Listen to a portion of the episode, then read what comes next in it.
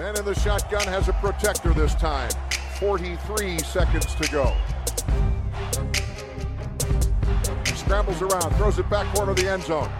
Santonio with a touchdown! I don't know how he did it! What a throw! What a catch! What a game! So Mike 43, call 57. That suffocate him! Make him miserable all game long! Get us the ball back! Could love him or hate him, but he was Brad. Yes, välkomna till ytterligare ett avsnitt av eh, veckans NFL. Och idag hör ni att det inte är Mattias som tar er in i avsnittet utan att det är jag, Lasse. Och, och med mig har jag Rickard. Eh, hur är läget? Det är bra tack. Det är bra. Det är det. Matti- Mattias ligger väl hemma och eh, vi vet, jag, jag pratade med honom utan att fråga. Antingen spyr eller hostar eller är på något sätt sjuk i alla fall. Ja, han är inte tillräckligt eh, uppe på benen för att kunna spela in i varje fall. Så att eh, ni, ni får klara er eh, utan honom en vecka eh, helt enkelt. Eh, Vi ska göra vårt bästa. Mm. Det är inte för att han var alldeles för grinchig förra veckan när han gnällde på att ligan var dålig. Just det. Har gått upp en nivå till. Han är så, Ja, är så sur över ligan. Så Nej, nu spelar jag fast inte innan med podcast på den skitprodukten NFL. jag lägger ner. Jag väntar till Ja. nästa år. Ja, precis. Nej, vi får Är det bra med- det- Är det bra med dig Lasse?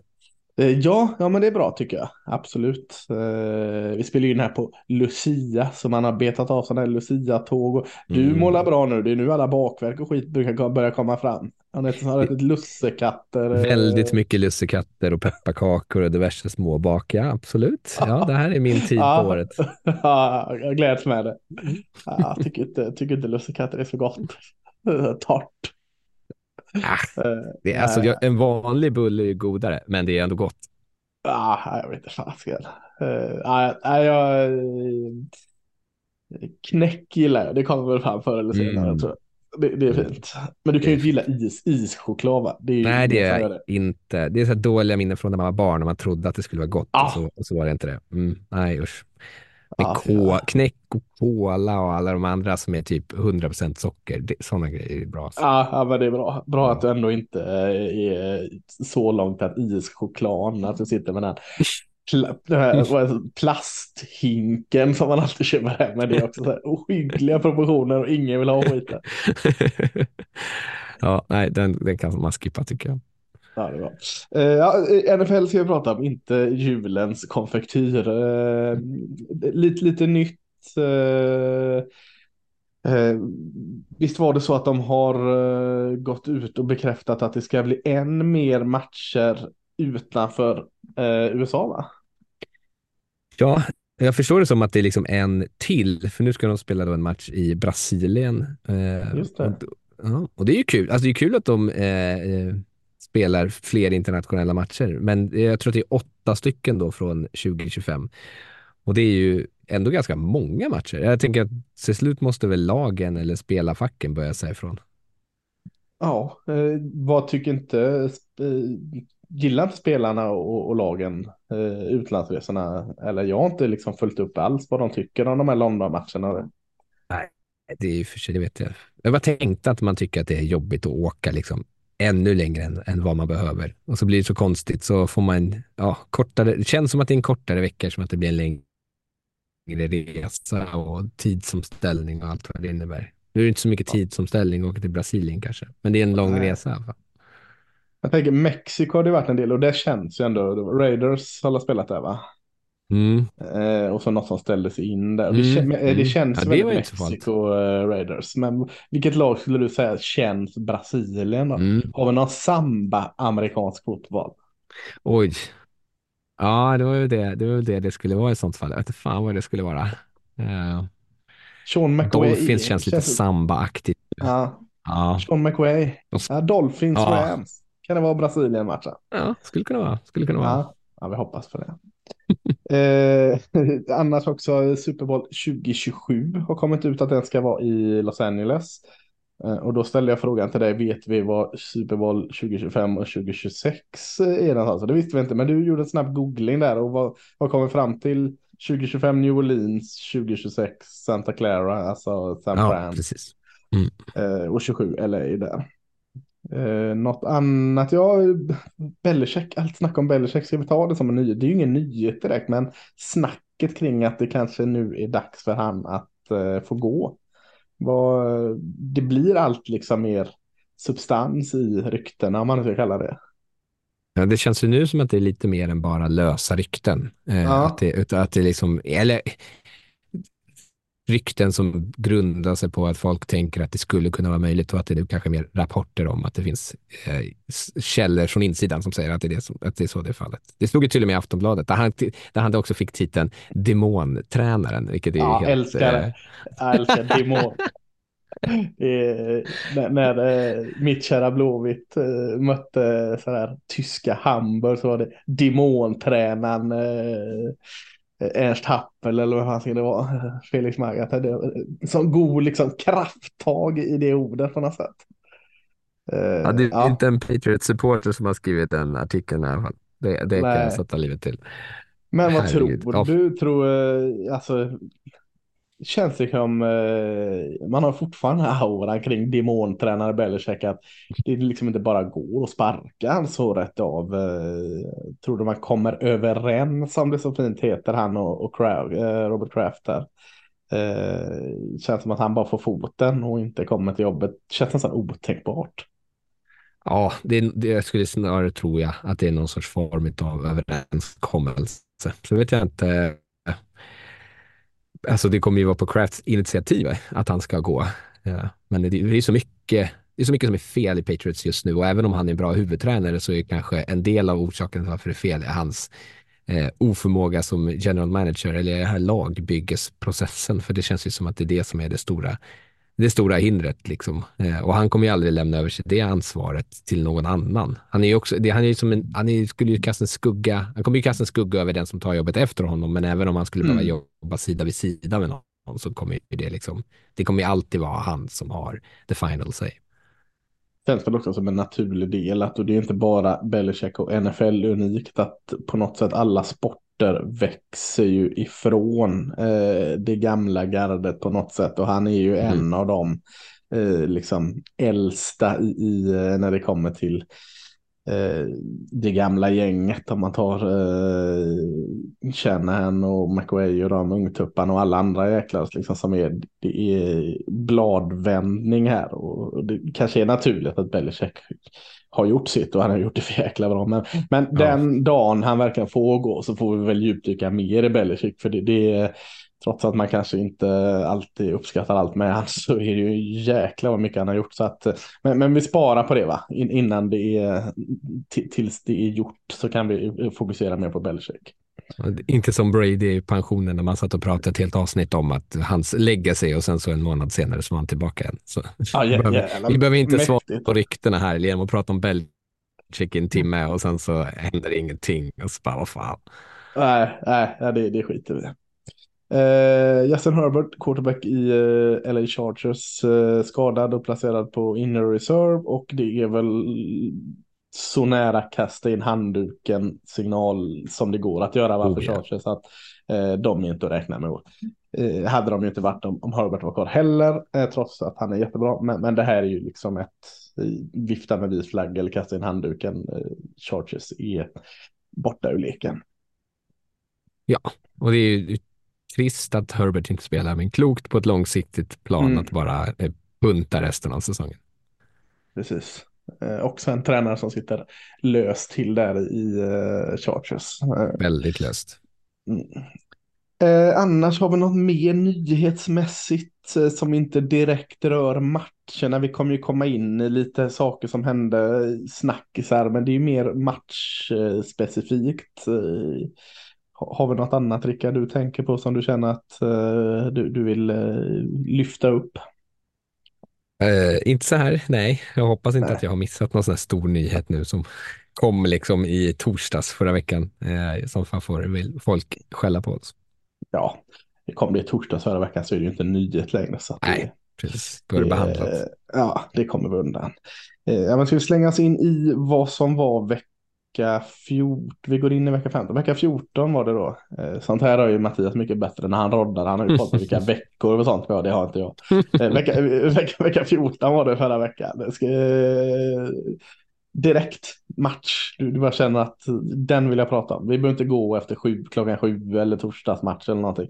Jag känner att ska vi slänga oss in direkt i Bills Chiefs? Det kan vi väl göra. Det var ju Ja. en av de stora snackisarna också.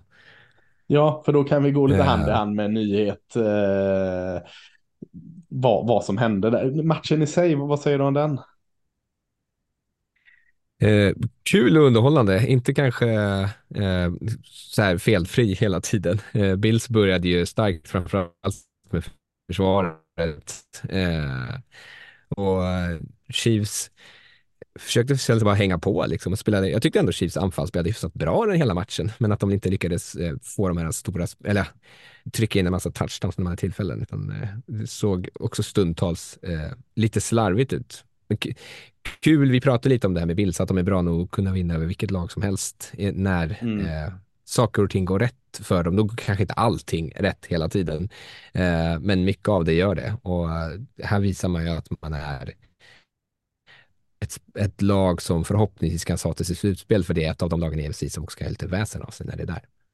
Mm, jag håller med. Alltså, 2017 till Bills favör eh, slutade. Jag tycker också att Chiefs hade en del gott att lyfta fram i offensiven. Jag tycker också att Bills hade en del gott att lyfta fram i offensiven. Så att kan man väl också Mm. studsa tillbaka till att försvararen gjorde ändå ett dugligt jobb. För att det bara blev 2017 med eh, två ganska skarpa offensiv. Så att en välspelad match tycker jag eh, fram då till alldeles i slutet när det var lite slarvigt. Kan, kan, kan du ta oss in i den här situationen? Om, om någon har missat den så, så kan du förklara vad som hände där.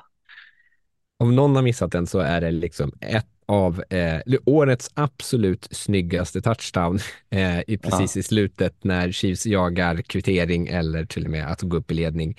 Eh, kastar en djup passning till Travis Kelce som tar emot den och är så här helt orimligt medveten och gör en lateral passning eh, till, oh, vem fan? Kadarius Eh, Toney, Kad- va? det? Eh, Det är väl syndabocken som... som- ja. Ja, precis. Det är det ju. Som tar emot den, springer en touchdown och sen så visar det sig att det är en flagga för att han står eh, liksom över the line. Han är offside, så över the line of scrimmage. Eh, ganska mycket, tycker jag det ser ut som. Eh, men eh, Patrick Mahomes och eh, Chiefs, de förlorar ju matchen sen efter det här. Eh, de är ju då vansinniga för de tycker att det är en flagga som inte brukar kallas och därför inte heller ska kallas i den här typen av matchavgörande eh, spelsituationer. Nej, och, och, och eh, det kan vi stryka under det du börjar med. att Sinnessjukt snyggt spel är det ju. Alltså, och, Mm. och eh, det är ju någonting de tränar på i Chiefs. Kelsey, och det såg man ju. Kelsey var ju, visste ju exakt vad han gjorde. Gjorde det 100 procent rätt.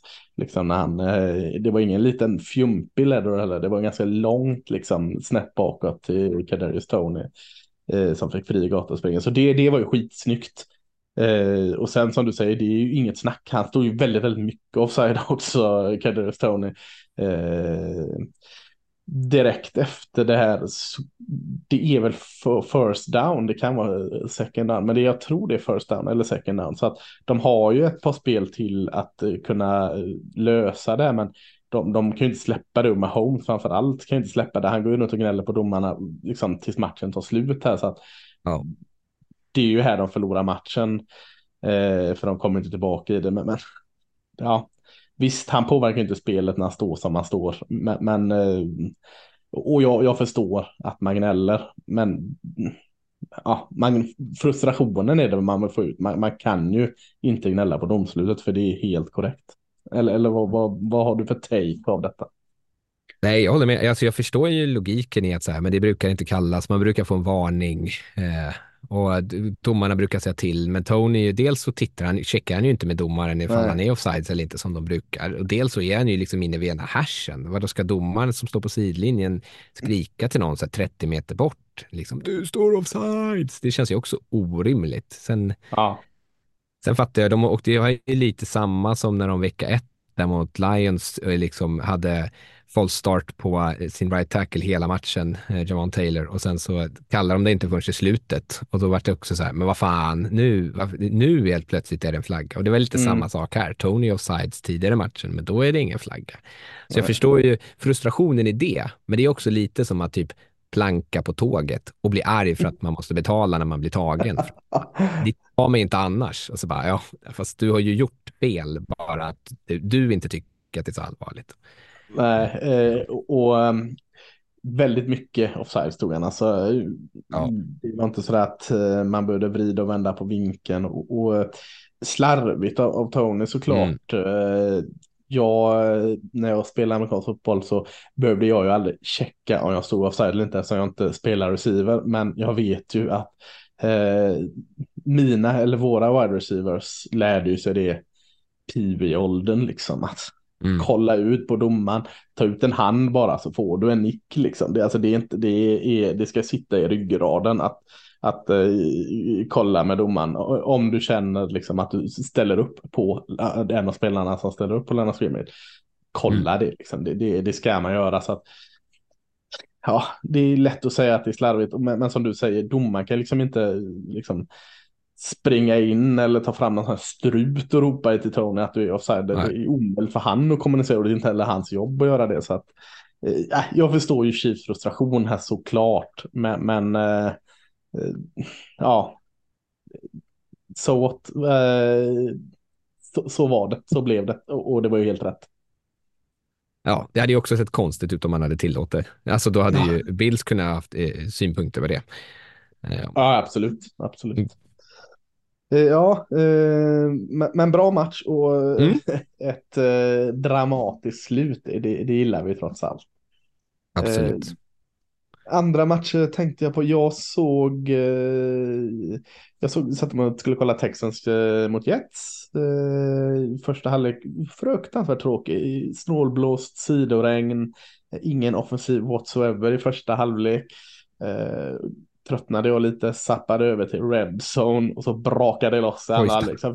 jag fick snabbt zappa tillbaka där. Eh, Jets såg jättebra ut. Eh, Texan såg inte ut som det laget med flyt just nu och, och framförallt Zach Wilson såg skitbra ut. Eh, inte sådär att ja, men han var okej okay för en gångs skull.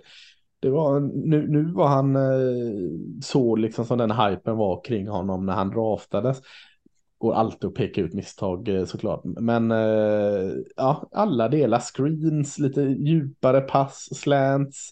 Eh, fortfarande lite sådär eh, rådjur i strålkastarljusen emellanåt. Men, men äh, jag tycker det var oerhört liksom, skönt för Zach Wilson att äh, få den här matchen eh, och, och, se vad det kan bära av nu i slutet. Jets kom, har ju ingen chans på slutspel, men Zach Wilson har ju en chans på liksom att på något sätt rädda sin karriär här i slutet.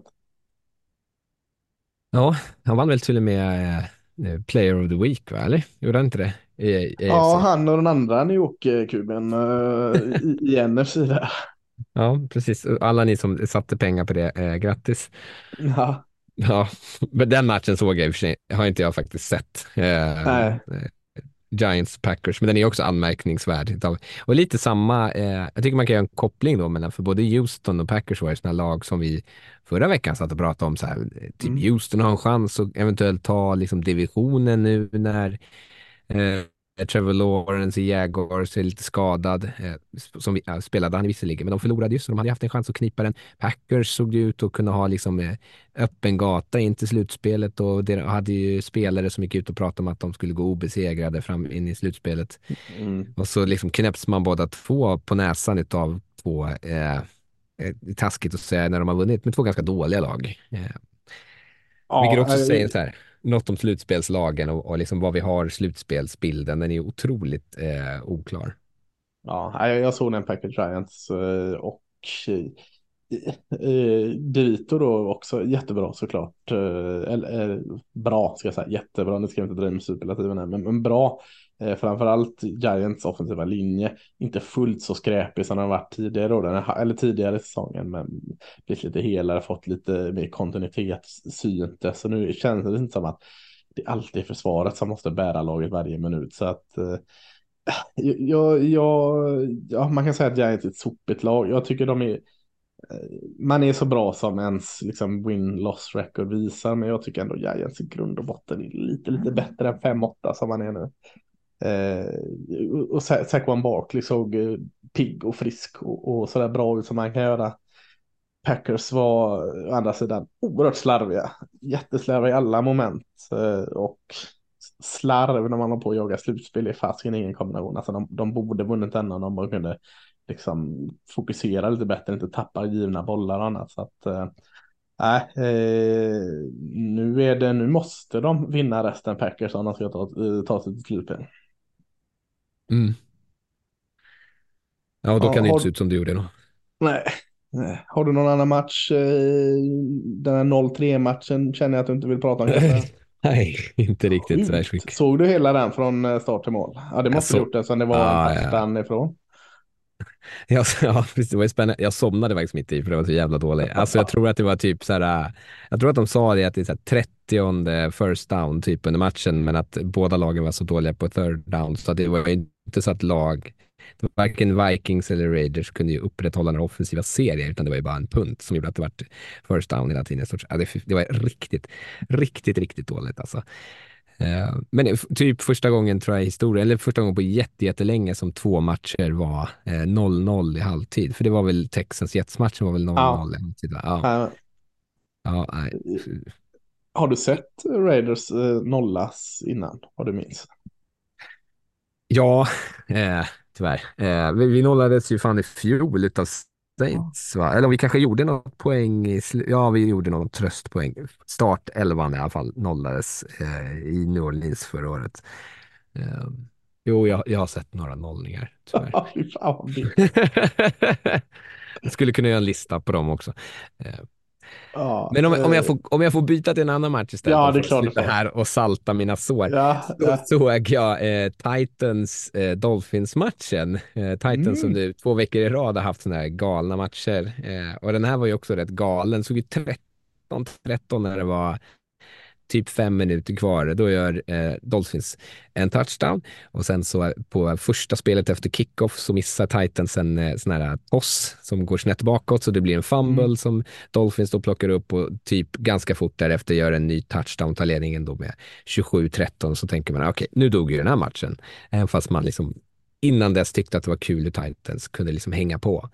Eh, men sen, ta mig fan, så kom Titans tillbaka först med en ganska snygg eh, touchdown-serie för att gå upp eh, och bara hamna, eh, ja, hamna en touchdown efter men väljer att gå för två istället för att de vill kunna vinna matchen om de eh, gör en till touchdown. Lyckas med sin eh, två point conversion eh, och sen så eh, stoppar de Dolphins, får tillbaka bollen och gör en touchdown väldigt fort, eh, andra, sin andra possession, till och med lite för fort. Så Dolphins sitter med typ 1.50 kvar och inga timeouts, men lyckas inte eh, ens driva bollen för ett field goal. Och anfallet i det hela matchen för Dolphins hade ju ganska stora problem med Tyreek Hill på sidlinjen.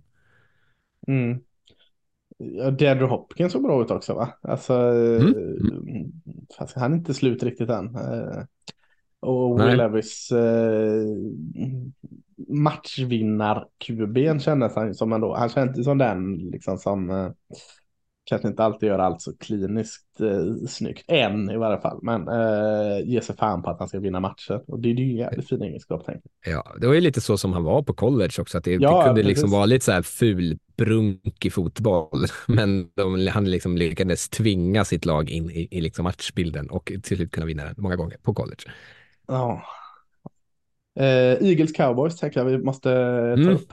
Eh, inte, jätte, inte jättejobbigt för mig att ta upp det tänk, eh, heller med tanke på att Cowboys vann eh, väldigt enkelt. Eh, misstänksamt enkelt kändes det som. Alltså, eh, nu har Eagles två förluster i rad, två ganska stora förluster i rad mot då konkurrenterna 49ers och Cowboys. Och det har väl sett ut så här för Eagles, men de har haft marginalerna på sin sida. Nu har de det inte här två veckor i rad. Eh, mm. Eh, jag vet inte om jag ska säga att Eagles var så där jättedåliga. De var också väldigt slarviga, mycket sådana här eh, fumbles och, och, och efter catch och sånt som man såklart inte kan göra i sådana här toppmatcher.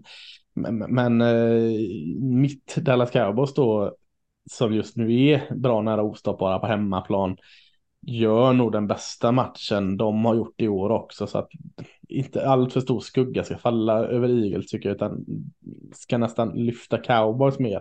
Alltså de har ju haft mer sådär offensiv power i vissa matcher och försvaret har mer stängt ner i andra. Men det här var mer komplett liksom.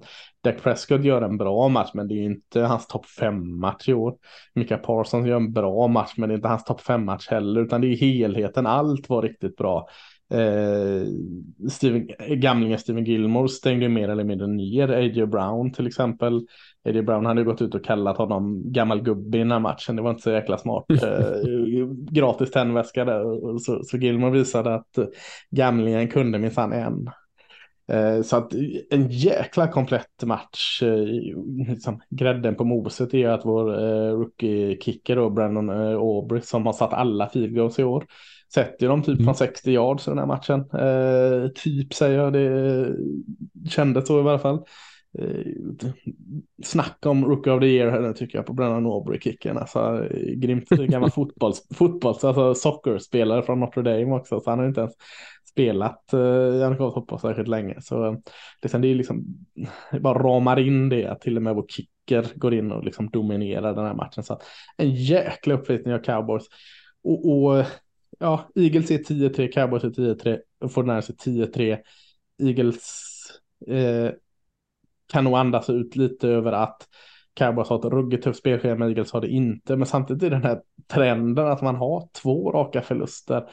Misstagen går att peta på, man är fortfarande sjukt eh, ineffektiva i red zone till exempel. Alltså, enkelt spelschema. Vi har ju tagit upp matcher här bara idag här som, som det, det, det, är inte de här självklara matcherna. Så jag hade nog varit lite orolig om jag var Eagles, alltså att kunna hålla eh, hemmaplan första matchen. Det, det, är inte alls säkert. Har man, nu slänger jag dig på pottkanten, har man tiebreaken över 49ers? Eh, nej, det har man eller? inte. Nej. nej, nej. Eh, så, så då behövs det att 49ers torskar någon alltså? Absolut. Eh, mm. Det som är liksom fullt rimligt är att de har, eh, kommer ha tiebreaken över cowboys. Mm. Eh, ett, cowboys ska vinna ut och de har tufft spelschema som vi pratat om. Två Eagles ska då vinna ut också, betydligt enklare spelschema, men Eagles har ju så länge cowboys förlorar en match har Eagles råd att förlora en match om man säger så, gör det mm. enkelt. Mm. Men, men, men ja, cowboys med den formen de är, Eagles med den form, jag ska inte säga att de är en formsvacka, de har faktiskt mött två tuffa lag ja. två veckor i rad. Så, eh, men eh, ja, det som kändes ganska tryggt för Eagles för några veckor sedan, inte lika tryggt längre. Nej, och Dallas som du säger, de är ju obesegrade, enda, enda obesegrade laget på hemmaplan i år tror jag. Eh, ja. Och får de, har de möjlighet, även om de inte får första sidan, men de har möjlighet att spela hemmaplan ända mm. till en eventuell eh, match i, i San Francisco, om de då tar sig dit hela vägen, kan ju vara väldigt, väldigt avgörande. Det är ju ganska stor ja, skillnad att behöva resa iväg än att få ta emot. Verkligen så. Eh, så det, det, är ett race att, följa, eh, Eagle Cowboys-racet om, om divisionsvinsten här. Mm. Den andra stormatchen på veckan kanske vi ska nämna då, Rams-Ravens-matchen. Nu kanske inte den mm. på förhand verkade så vara, eller vi pratade ju om den som att det skulle kunna bli en riktigt bra match eh, mm. och det, den levde ju upp till alla förväntningar. Gick ju till övertid och, och Ravens vinner till slut på en, en punt return. Uh, dels så spelar ju Ravens anfall eh, jättebra fotboll och Lamar är ju eh, väldigt duktig och de, det syns att de, det här Todd Monken-experimentet känns som att det börjar eh, ge lite frukt här nu.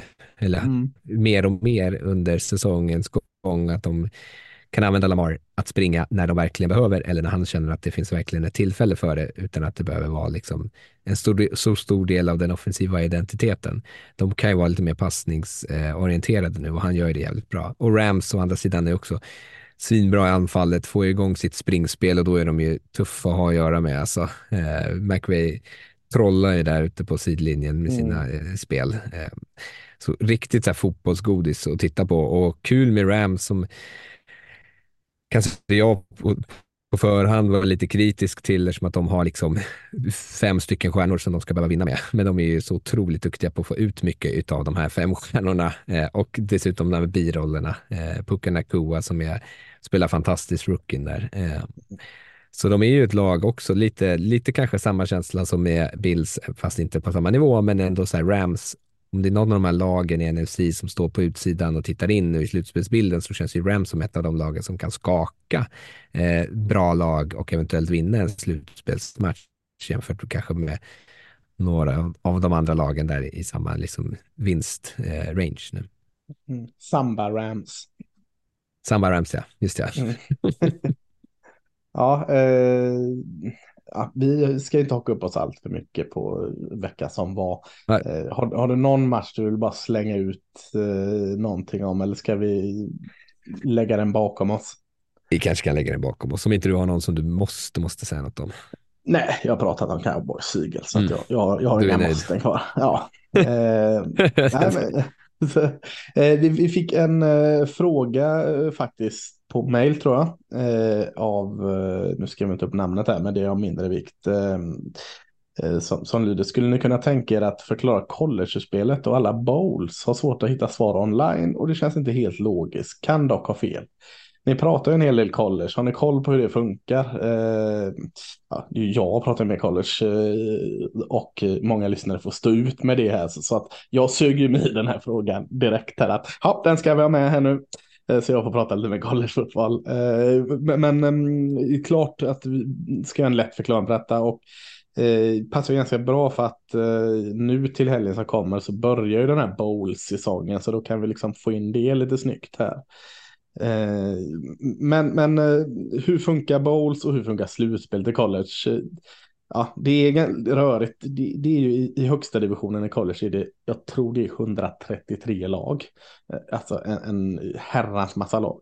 Indelade i, i tio olika konferenser där fem av dem kallas för Power Five, alltså lite hetare konferenser.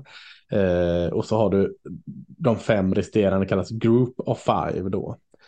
Eh, man spelar tolv matcher och varav åtta åtta, i vissa fall nio matcher måste vara inom sina konferenser där, där det är mellan 10 och 12, 14 lag.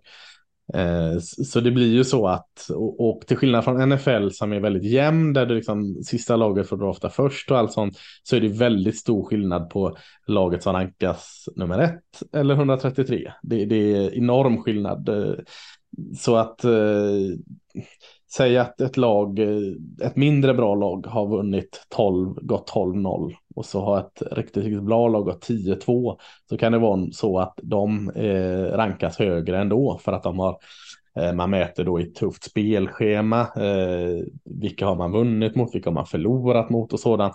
Och, och det, det, det, är en kommitté som sitter och, och eh, kollar på detta och för varje vecka då så kommer det en topp 25 ranking med de 25 bästa lagen i college som mäts då eh, på antal vinster, hur man har vunnit, vilka man har vunnit mot och, allt sådant. Så att det är lite konstigt tänkt där att det, det är, sitter någon form av eh, kommitté och tar ut eh, någon, någon tabell här. Eh, och, och därav blir ju då slutspelet som, som är fyra lag. Det kommer ganska snart växlas upp och växa, växa till åtta lag.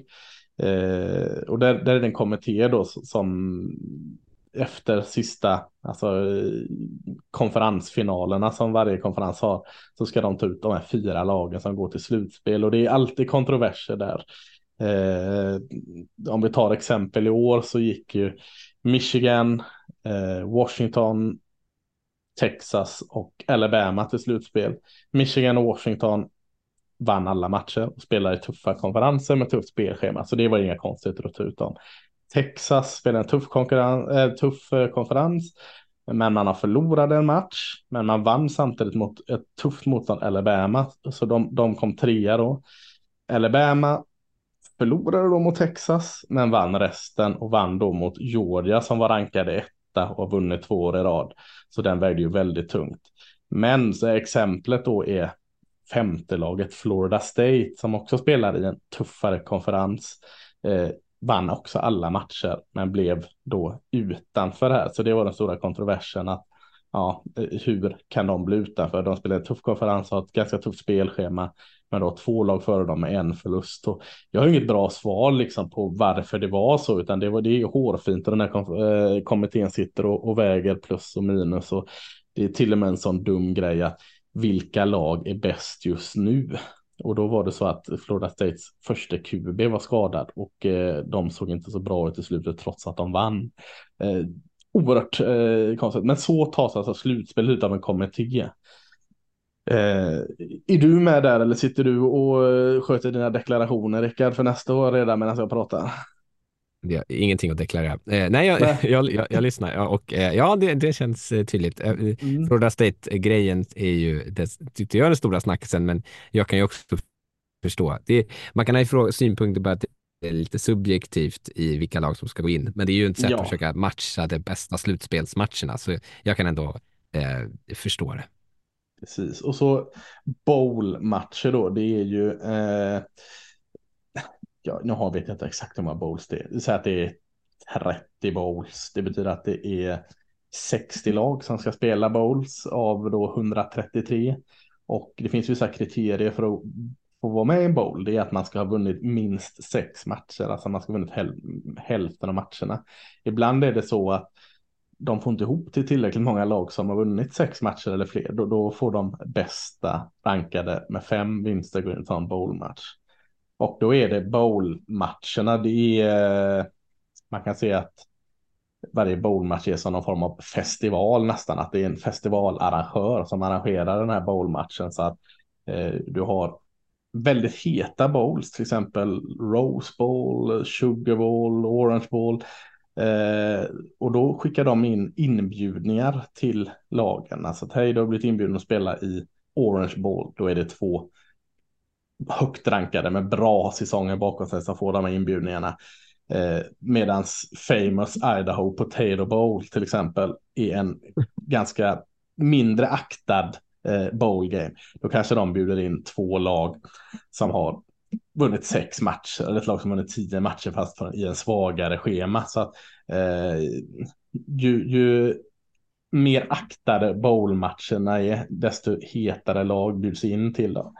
Eh, jag vet inte hur man, man ska jämföra det med liksom att eh, ja, det är en DM-match. Distriktmästerskapen i Varpa är den sämsta medan den bästa kanske är VM-finalen i, i ishockey. Liksom. Så, så, där har du liksom skiktet på hur heta de är. Eh, men alla har sin skärm och, och det är speciellt uppbyggt. Så jag förstår att det är en djungel att liksom tydligt fatta hur det funkar. Men väldigt eh, breda penseldrag har du liksom hur, hur det funkar. Och, eh, I helgen nu när 16 drar det igång med, med bowl games då är det de här eh, Asparillo, Lawnmowers, Ball och allt vad de heter. De här lite sämre, de bästa bowlmatcherna börjar komma igång strax efter julafton här. Men nu är det bowlmatcher i stort sett varje dag från helgen fram till tror semifinalerna spelas på nyårsdagen och finalen spelas nog den 9 januari eller något sådant. Så, så där har vi bowlmatcher fram till dess. Eh, ja, eh, djupt och inte NFL-relaterat, men eh, vi tog oss friheten att ta det där ändå. Och visst, den bästa, visst finns det någon sorts typ av majonnäs bowl med någon jättestor ja. majonnäsburk? Jajamän, Dukes mm. Mayo Bowl i, mm. i, i, Charlotte, North Carolina. jag, jag, jag är ju en sucker för sådana grejer, så att när jag var i USA nu senast så eh, tyckte min familj det var jättekonstigt att jag prioriterade halva mitt bagage för att köpa en jättestor Duke majonnäs med mig hem. Det smakar ju precis som Hellmans som finns i butiken hemma. Spelar ingen roll, jag ska ha den burken så ska jag sitta och äta med sked när jag kollar på Dukes Mayo. Jag kan ha det i kaffet också. Ja, så här, mm. vill visst det. Mm. Nej, men Dukes Mayo finns, eh, mm. helt klart. Eh, ja, men där har ni det och, och slutspelslagen är eh, Michigan, Washington, Texas och Alabama. Fyra starka, liksom anrika skolor. Eh, jag har svårt att säga en favorit så här på rak arm. Eh, det känns jämnt, det känns jättespännande, det känns skitbra. Så att eh, eh, efter Ivanhoe där på nyårsdagen så, så gör jag redo för kvällen för då, då är det eh, semifinal i college. Ja, Känner vi oss, nöjda? det, är- det är lite, eh, nu har du gått igenom det jättefint, men jag förstår ju också känslan att man kan tycka att det är lite, att det är lite smårörigt. Men det är ju lite Ja. smårörigt också, framförallt som du säger, det är så många lag och eh, så många matcher, så många bowl-matcher och så ska man bjuda in här och där. Eh, men de här stora bowlsen är ju kanske, de, kanske, de känner man ju ofta igen sen, sen tidigare. Eh, Rose Bowl och Fiesta Bowl, de här. Eh, liksom. Eh, och är alltid bra matcher. Och så länge spelare inte står över för att de ska eh, draftas eller vad de nu ska göra så Mm. är det ju alltid bra matcher. Verkligen. Så eh, ja, vill ni för, har ni julledighet så har- vet ni vad ni ska göra där. Kolla på Dukes Mayo Ball. Eh, vad, in, innan vi går in på nästa vecka Rickard, så eh, det har kommit upp en hel disku, del diskussioner, både sociala medier, både old fashion medier och på vår kära Slack-grupp här om Eh, det här MVP-racet, alltså vem, vem som ska vinna Most Valuable Player, vem, vem som är bäst här. Och, och eh, man ser det på lite olika sätt eh, från person till person. Är det den som är mest värdefull för sitt lag eller är det bara den som är bäst rätt och slätt eller annat. Men, men jag tänkte att vi tar lite rygg på den diskussionen här och du och jag satt ihop eh, våran finalfemma kan vi nästan säga. va? Alltså fem spelare Mm. som vi, vi tycker är, är ska vara med i den här diskussionen eh, och sen får vi motivera lite varför. Och, men först, hur, hur ser du på en MVP? Vad är en MVP för dig? Vad är den här utmärkelsen? Vad, vad, vad ska det vara? Åh, det, det, den där är ju svår. Jag- Alltså jag tror att jag sitter kanske någonstans i, i så här, eh, klassiska mellanmjölkslandet i att Mm. eh, det är ju lätt att det blir en QB. Det är ju ofta en QB som är liksom orsaken till ett lags framgång, men även en, den 16 bästa QBn är ju kanske den viktigaste spelaren på det laget. Men den 16 Mm. bästa QBn är ju inte aktuell att vinna MVP. Eh, Så för mig handlar det väl lite om så här, vem är bäst? Att man, dels ska man vara bäst på sin position för att man ens ska vara med liksom i diskussionen. Eh, och sen har man liksom spelare som inte är QBs men som gör liksom någon anmärkningsvärt bra säsong så tycker jag att man ska vara med i diskussionen. Eh, det är ju Mm. det är typ alltid en QB som vinner. Det var väl Adrian Peterson som vann när han nästan tog rushing-rekordet. Det var liksom Mm. senast det inte var en QB som eh, vann.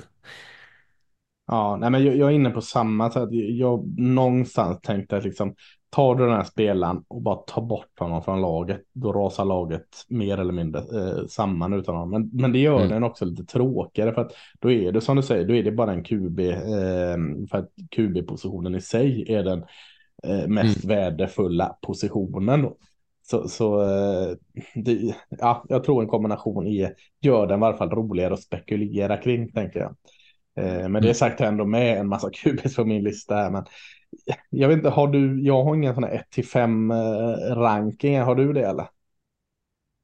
Jag har nog en, en uppfattning om vad jag tycker är en 1-5, ja.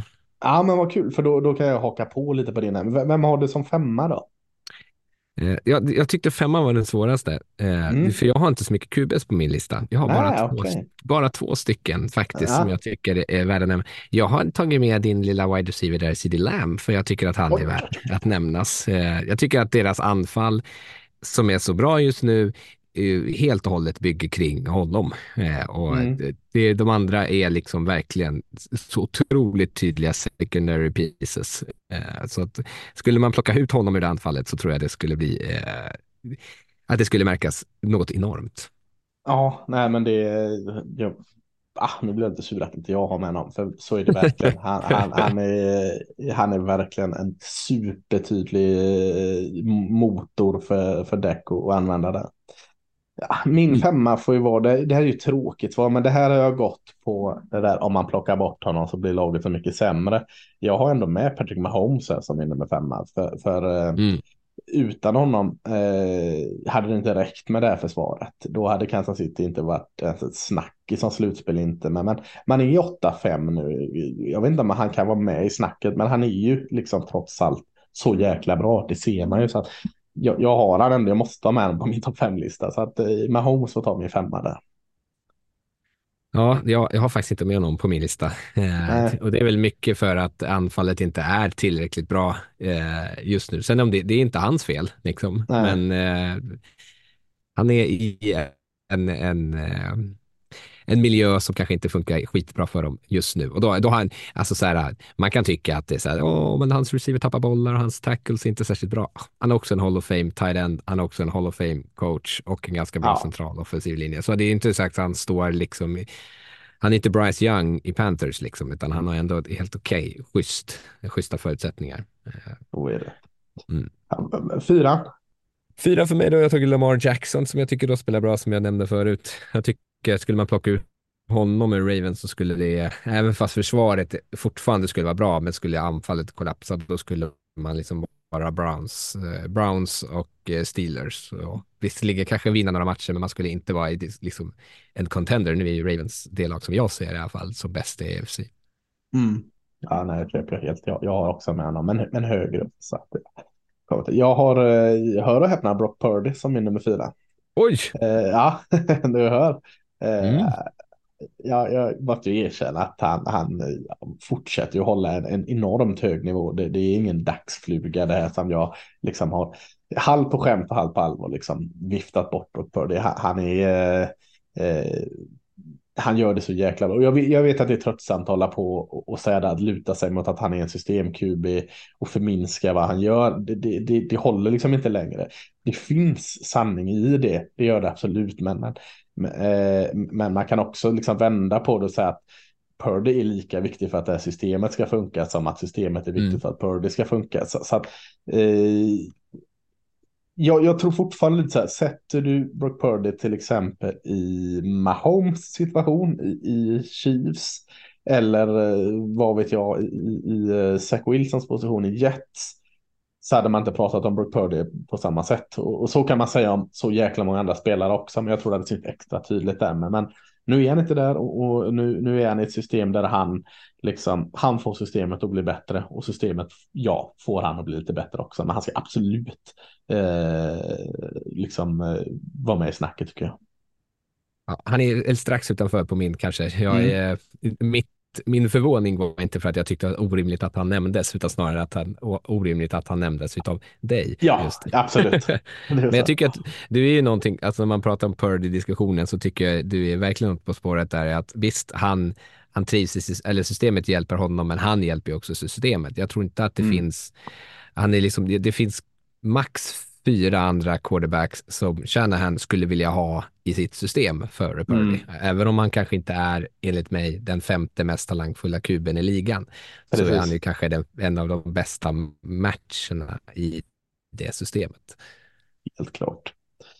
Eh, ska vända på det. Trea på min lista. Där har jag en till 49ers. Jag har Christian McCaffrey. Eh, ja, samma här. Han är bästa spelaren i 49ers. Brock Purdy får ursäkta och, och, många andra spelare på den. Men han är game changer. Han, han liksom är matchen on the line så sätt bollen i händerna på McCaffrey och låt han skapa. Eh, han är solklart bäst på sin position. Eh, det kan argumentera att han är bäst på en position som inte heller riktigt finns. Den här liksom eh, eh slott eh, running backen eh, som han också är. Så att han, är egentligen bäst på två positioner. Eh, joker-positionen och running back-positionen. Så att eh, ja, han är unik. Han är tre på min lista också. Och det, nu har inte jag tittat på de här siffrorna för året, men jag vet att för, liksom inför säsongen när man tittar på statistiken på hur, hur stor skillnad det var i anfallet när han var med och när han inte var med så var det liksom, det var liksom löjligt mm. Och det som du säger, han är, han är bra passningsmottagare, men han är, inte det, han är det utan att vara på bekostnad av liksom, en traditionell running back. För han är också väldigt bra att bara springa med bollen. Både de här outside zone, men också liksom centralt. Så han, han gör ju liksom allting bra på mm. running back-position. Verkligen. Och jag kan ju vara min tvåa snabbt eftersom du hade med en del Lamar Jackson. Eh, Eh, det går att hitta brister i hans spel, men, men, det är inte grejen med Lamar Jackson. Det, det, det vet alla om. Eh, det, man får lyfta allt annat som man gör liksom, för eh, det här Raven, som du säger. Alltså, hade man tagit bort Lamar Jackson från Baltimore Ravens så hade de under flera års tid underpresterat på offensiven. Eh, kan man väl argumentera för att de emellanåt har gjort ändå, men, men, men eh, Eh, inte ett försvar i världen hade kunnat liksom väga upp det saknaden av Lamar Jackson är. Så att eh, ja, han, eh, och samtidigt att Raymond går så bra i år så, så känns det som att han verkligen är en av toppkandidaterna för mig. Ja.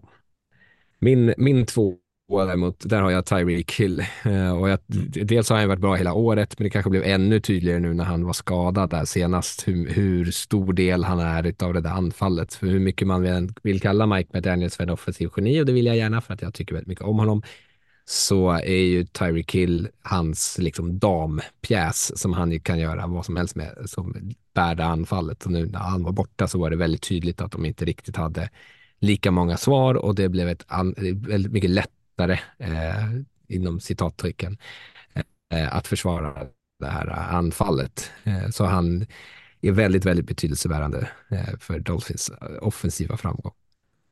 Ja, allt eftersom listan liksom avslöjades här så kom jag på att jag faktiskt glömt bort Harakill. eh, så jag, jag, kan ju inte ha honom utan för jag håller med allt du säger. Jag, får peta bort Patrick Mahomes här, eh, mm. helt enkelt för min femma. Jag, jag, jag tycker Harakill ska vara med på den här listan. Jag har sett honom som femma då. Patrick Mahomes mm. var, mm. han har fått så mycket, han har fått sin tid. Eh, så, jag håller med där. Har vi samma etta då tror Det är jag rätt övertygad om. Du har ja, väl halva det... världen nu känns det som. Ja, ödmjuk som jag är så låter jag dig börja. Mm. Ja, jag har Dak Och nådde dig om du säger ja. ja, men det var så sugen att ändra mig i sista sekunden. Så tänkte jag, vem kan jag säga? Han hade redan sagt Brock Purdy, för det hade varit. Eh, nej, Dak Prescott. Nu, nu, och CD Lamb är ju med på den här listan av samma, lite av samma anledning. Anfallet klickar så jävla bra. Alltså, Dak spelar mm. riktigt cleant och lite som du sa, han gör inte ens sin bästa match här nu mot Eagles, men det ser ändå riktigt bra ut. Eh, och kul framförallt för honom. Det har liksom alltid snackats om att han kanske inte är tillräckligt bra, men nu när allting klickar så ser det ju så riktigt, riktigt cleant ut. Eh, och det, du sa här om veckan att man liksom kan luta sig lite tillbaka och lita på att anfallet faktiskt kommer att eh, prestera, att de kommer kunna slänga upp poäng och man kommer kunna hänga med i matchbilder även om försvaret släpper poäng på grund av att man har Dac som spelar på en så riktigt, riktigt hög nivå nu. Eh, och eh, hög lägsta nivå och hög högsta nivå just nu. Så eh, jag tycker att det är, han är den bästa kuben och det är ingen annan förutom DeMar som jag tycker ens är i närheten. Nej, det är de två där tycker jag. Så att, och han har ju den här grejen också som är snackisen. Eh, here we go. Alltså det, det är kolet. alltså. det, är en sån, det är en MVP-grej så att han har en sån nisch också kring sig som, som gör att han ännu mer är eh, jag tycker alltså jag satt och tänkte på varför han inte har varit så här stabil tidigare. Han är inte ny. Eh, men eh, coach McCarthy ska ju ha, Mike McCarthy ska ju ha så oerhört mycket cred också i att eh, Eh, hans installation av ah, det är väl inte rakt av West Coast offensiv här, men West Coast-ish eh, har funk har satt sig relativt snabbt ändå på Dak Prescott. Men det är också så att han liksom nu successivt bara blir bättre och bättre som är överraskande. Det är att det här systemet sätter sig. Han är så lättare på foten. Han, han liksom gör allting i samma rörelse nu i kastet och han, han ser inte ut att liksom övertänka situationerna. Det är inte så att han bara går ut och, och, och dumkastar utan allting faller sig så naturligt i det här. Så eh, han har väl använts fel då tidigare i, i sin karriär eller ett felsystem här. För det är ju tydligt att det är ju det här systemet han ska spela. Så, så att eh, därav att han har liksom tagit nästa steg. Och det hade varit Dak Prescott har haft bra stunder under hela sin karriär. Han har ett svinfint uh, rookie-år, men han har aldrig varit en snackis som en MVP-kandidat som han nu är när både du och han som etta. Så det ser jag liksom en tydlig anledning att han ändå är nummer ett på båda vår lista. Mm. Mm. Ja, men vad kul. Då, då fanns det några par namn här. Uh, ja. ja. Vem kan vara missat? Vem är det? Har, har någon pratat om någon annan som inte vi haft med här? Jalen Hurts har pratat om lite, men han är inte där faktiskt. Uh, han är bra på uh, tredje och inches och fjärde och inches, men, men annars har han en del problem, problem just nu faktiskt, trots att han är en bra QB. Tror att Tiger ja, inte riktigt heller är. Nej, det är lite fula matcher i, i bagaget. Mm. Och, och lite som av samma anledning som jag höll Purdy utanför den här också några fula matcher liksom under säsongen mm. som man helst inte vill ha de här typen av fläckarna. Eh, som då där kanske inte riktigt har ordentligt tycker jag på samma sätt. Eh, nej, inte fan. Det, jag satt här och försökte... Försvarare hade vi inte. Ja, precis. Jag satt och funderade på om man kunde få in en försvarare, men det är kanske inte så någon som är sådär supertongivande. Eh, även fast alltså, det är många som spelar på väldigt hög nivå, men kanske inte är liksom en, den ska ju göra något jävligt extraordinärt om man ska vara försvarare och vinna MVP.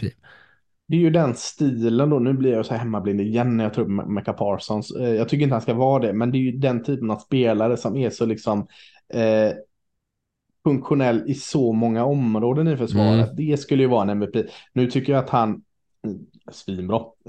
Absolut med i defensiva spelare för året, ska vara med i det snacket. Men, men han måste väl göra det ännu, ännu bättre för att vara en MVP-kandidat tror jag. Men, men det, jag tror det är den typen av spelare liksom som, som kan gå och spela en tre, fyra olika roller i försvaret. Att det är omöjligt liksom att, eh, planera för vad man ska göra. Den typen är det väl, eller en, eh, en corner, eh, Enorm liksom, inte bara så här varannan match eller eh, galen corner liksom som, som eh, eh, ja, som de inte ens kastar bollen på. De stänger av en hel del av plan. En sån är också en MVP-kandidat, men vi har inte riktigt den i år. Nej, jag var tvungen att titta här nu bara för att, så att man inte gjorde bort sig. Eh, men det är alltså 1900, vad fan var vi någonstans? 1986 då vann Lawrence Taylor MVP. Oh, det var senast den försvaret vann. Ja. Oh, och det säger någonting om det säger någonting om priset. Alltså när Aaron Donald hade de här monstersäsongerna, JJ Watt var liksom helt ostoppbar och ändå har de inte vunnit eh, MVP. Så det krävs Edge ju. har jag svårt att sätta, alltså det är för endimensionellt alltså.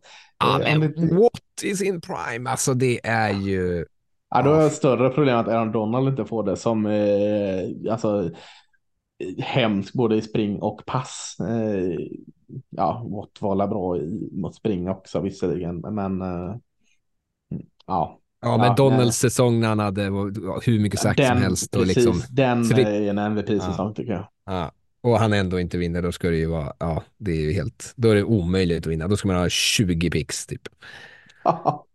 Nej, precis. Ja, men kul. Eh, får se eh, hur, hur är den? Är, det är inte som Heisman-trofén att det är finalister utan det är bara rivs av vinnaren eller? Ja, det rivs bara av vinnaren. Ja, ja, det var tråkigt. Det var roligare att vara finalister.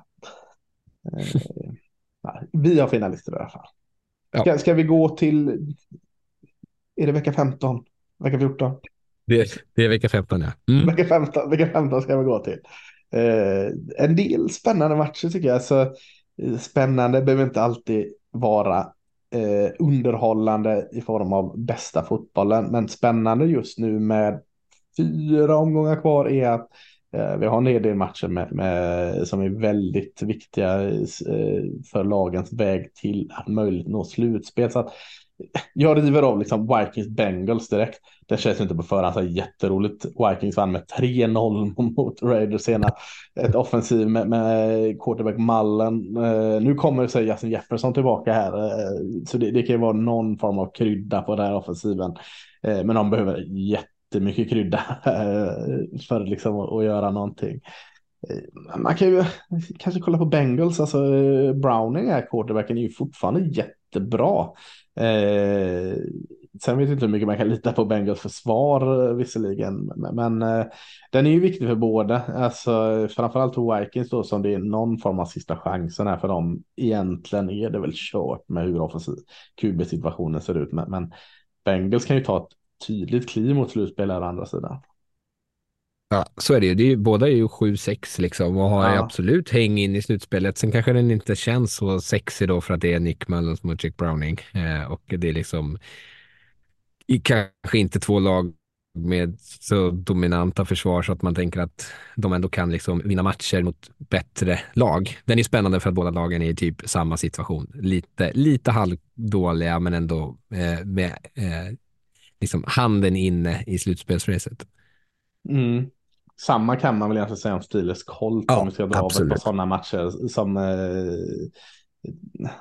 det är ju två lag som slåss om slutspel. Colts eh, med då offensiven som sig vapen trots att det kanske inte var så mycket att hurra för senast och, Steelers då med sitt försvar som vapen som inte heller var hurra för senast. Så att eh, det är två ej så underhållande lag just nu som möts här, men båda med liksom häng på slutspelet så att den är ändå värt att hålla liksom på någon form av score alert tänker jag. Absolut. Eh, och sen ska vi lägga till att det här är ju eh, lördagsmatcher dessutom. Ja, båda de här, är det va? Ja, och den tredje som vi ska nämna här alldeles strax dessutom är ju en lördagsmatch. Det, det får ni inte missa att ni har möjlighet Ja. att titta på lördagen. Det stämmer, det var tur Eh. att du snappade upp det. Mm.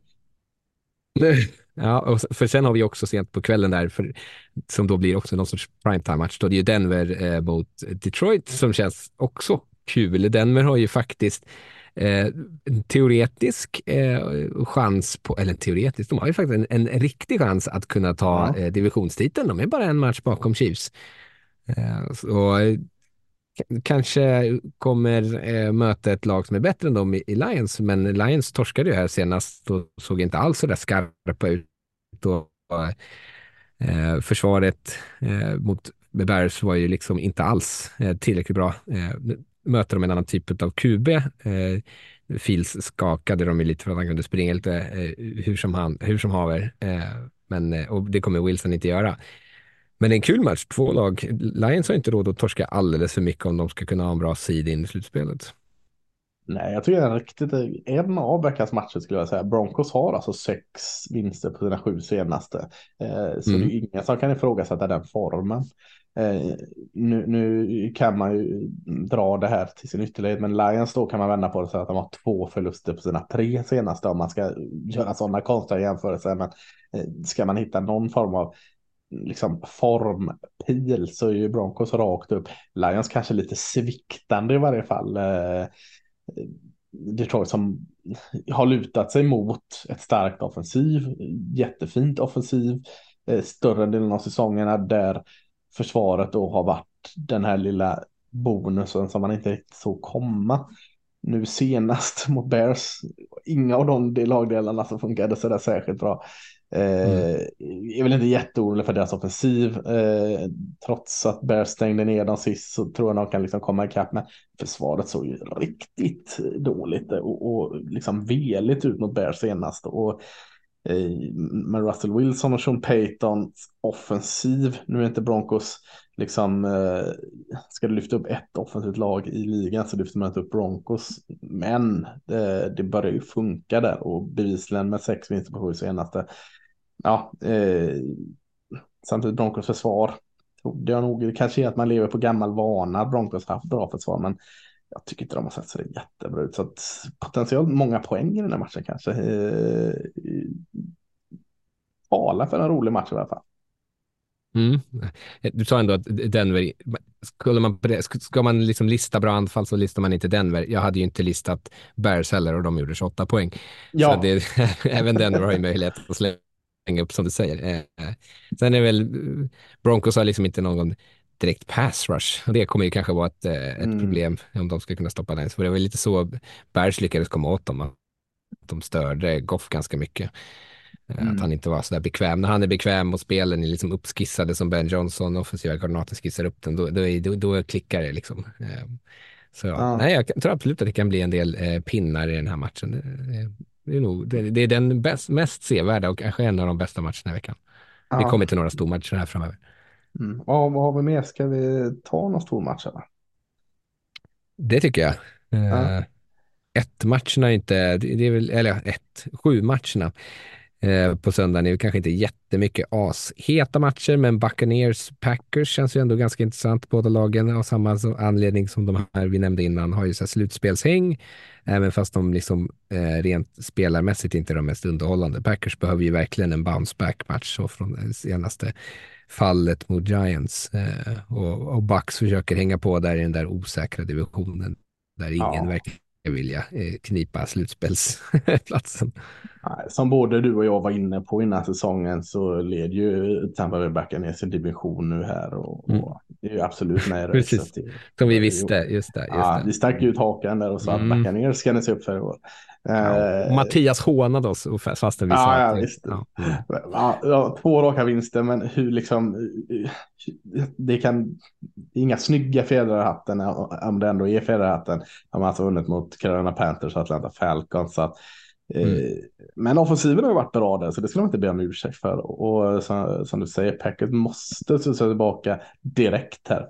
Förlorar han Mm. denna så är det bara att glömma slutspel. Så att det kan i alla fall göra det till en, en, ehm, en, en, en spännande match, tänker jag. Så är det.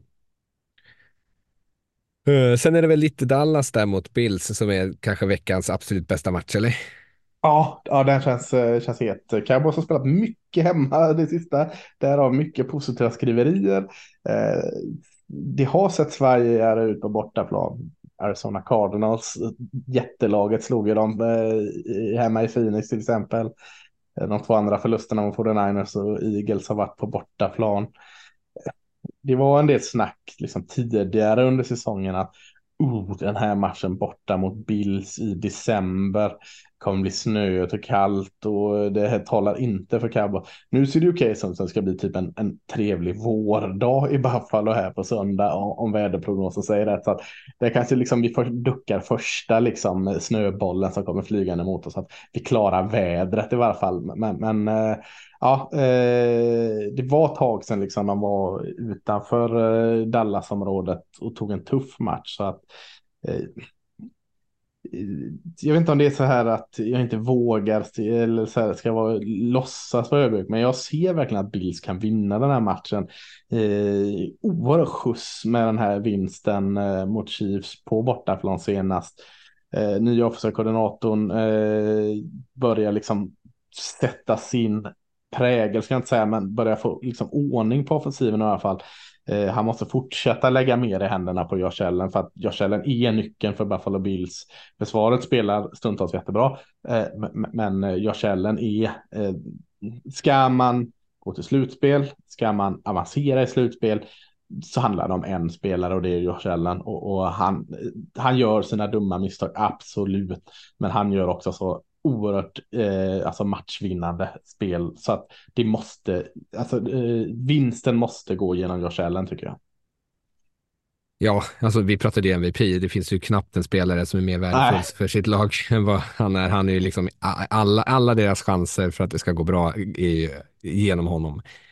Uh, och han spelar ju fortfarande på en bra nivå uh, nu. Så uh, nej, jag förstår att du är lite osäker på den här. Jag tänker mig så här att min första tanke var så här, kan Micah Parson vara delaktig i att på något sätt hindra Josh för att kanske skapa spel på marken eller liksom att man kan hålla honom liksom innan i fickan typ. Men ska man, ska man sätta Parsons på det då kanske man tappar honom som element som pass rusher. Så det blir lite av en, en sorts schackmatch där i hur man ska liksom hantera vardera eh, bästa spelare på försvar, på försvar och, respektive anfall. Då. Eh, men Bills Ja, Josh Allen när han är på spelhumör så är han ju riktigt bra. Det är synd att man inte får, får Diggs mot Diggs här i den här matchen. Det hade ju varit jäkla gött. Eh, Mm.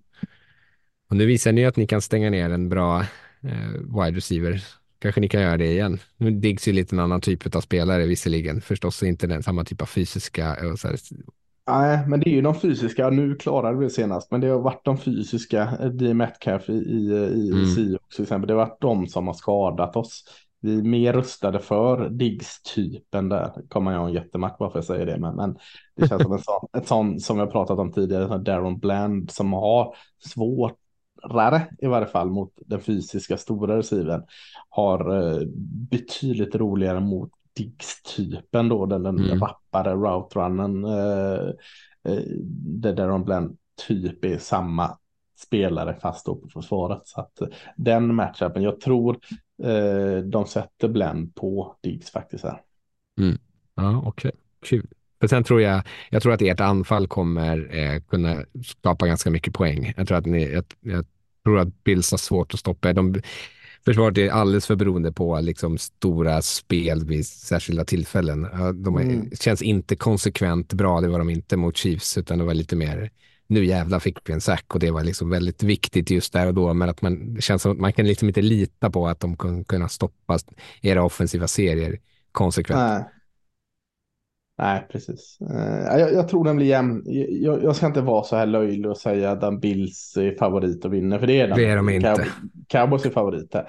Men jag, säger, jag, jag hade inte varit jätteförvånad eh, om, om, Bills tar en skalp till här liksom, och har någon form av momentum in.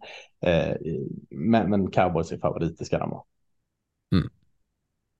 Eh, alltså en match till tycker jag i alla fall är värd att nämna. Eh, det är ju den sena nattmatchen blir det va på måndag, måndag när fotboll. Eh, Ravens åker och möter Jacksonville Jaguars. Alltså det hade ju känts så mycket eh, roligare om Jacksonville Jaguars faktiskt hade gjort en bra match senast eh, som de inte gjorde.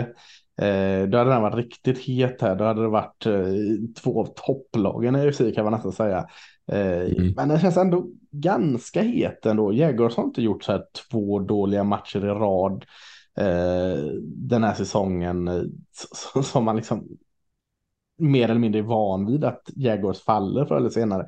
De har inte riktigt känts som det laget. Nu vet jag inte hur, hur Trevor Lawrence, liksom, han spelar men hur kapabel är han till att hitta den där bra Trevor Lawrence? Det är jag lite orolig för.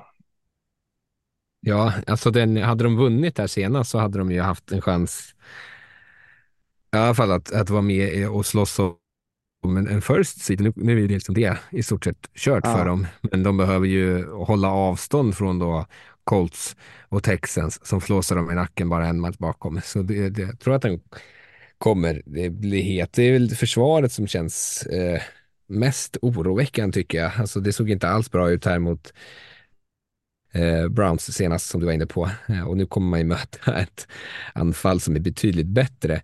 Eh, och ska de då liksom kunna orka med och slänga upp massa poäng? Jag känner mig alltid osäker på lag med dåliga försvar som då förhoppningsvis ska kunna slänga upp mycket poäng mot det Ravens-försvaret. Det är liksom känns som att det finns en stor risk för magplask. Det säger jag också som någon sorts typ av Jaguars-hater här i den här eh, podden. Det går dåligt för mig i, min, eh, i den här pick'em-ligan för att jag alltid väljer emot Jaguars. Eh, men snart börjar det jämna ut sig. Om de slutar 8-8 så har jag väl gått eh, hälften rätt. Nej, men jag, jag, tror ändå Ravens tar den här hyfsat bekvämt uh, och, och, jag hoppas att de gör det för jag skulle vilja se ett, ett AFC-lag som verkligen visar framfötterna på det sättet som många ja. lag i NFC gör. För just nu så känns ju NFC så jävla mycket hetare och det är ju Ravens som jag liksom har mitt hopp uh, i att de ska liksom kunna bära äran för AFC. Nej, jag håller helt med. Eh, veckan har avslutat måndag fotboll. Eh, Eagles Seahawks eh, fågelfighten där. Eh, intressant att se eh, Eagles nästa steg. Man spelar borta igen eh, på andra sidan kusten. Eh, eller på andra, andra kusten rättare sagt. Eh, borta mot Seattle. Eh, inte en lätt bortamatch. Eh, och med två förluster i, i ryggen eh, efter att ha egentligen bara vunnit tidigare. Så det spännande att se hur de tar sig an den här matchen och hur de liksom står upp. Och, och Siox 6-7 känns väl inte känns väl som att slutspelståget har gått här. Men det finns ju den här lilla, lilla, lilla chansen och, och det kan göra dem farliga. Ja, men du, du pratar ju lite om streaks här de har förlorat nu de senaste fyra, visserligen ja. mot bra lag, eh, men eh, det känns som att luften har gått ur dem lite. Ja. Visst, de kan hitta det här genom att vinna mot Eagles och då kanske man känner liksom lite hopp om framtiden igen, eller ja, om möjligheterna i år. Men jag vet inte fan om det är just Eagles efter den här matchen mot Dallas, de har liksom skämt ut lite på liksom national stage. Jag tror att de kommer ganska motiverade. Jag tror att eh, Seahawks kommer ha svårt att hänga med. Alltså. Ja, nej men det tror jag väl också. Så ska det, jag tycker det ska bli kul att se, eh, eller kul, det är spännande att se Seahawks offensiva linje fick förra året och delar av det året väldigt mycket liksom beröm efter att ha varit mm. eh, dåliga ganska många år. Nu tycker jag, jag säger inte att de är dåliga än, men jag tycker de ser betydligt mer mänsklig ut eh, under den här perioden av förluster. Eh, och revanschlusta i Eagles D-line. Det, det, ska bli en kul matchup där att se eh, gode Jalen Carter och gamlingen Cox och allt vad det är där liksom stångas mot Seahawks. Då kanske lite eh, orutinerade offensiva linjer. Det, det kan, kan bli köttigt där. Det kan det verkligen bli. Mm. Ja, eh, är, vi hyfsat nöjda här med, med veckans eh, avsnitt, Rickard? Eh, det tycker jag. Det, ja. det, hoppas, det hoppas jag att lyssnarna är och att Mattias när han kommer tillbaka nästa vecka får han väl eh, säga vad han tycker om vi har skött oss eller inte. Ja, ja men jag, känner, jag känner mig nöjd. Jag fick en college alltså. Det är, det är en lycklig bonus när jag får prata det, även om det är konstiga regelverk och kommentera. Så all college jag får är, är, är glädjande för mig. Ja, men, men eh, ja, har vi inget annat att säga så ska vi inte säga så mycket annat utan eh, ha det bra, njut av helgens matcher så hörs vi om en vecka. Det gör vi. Ha det bra.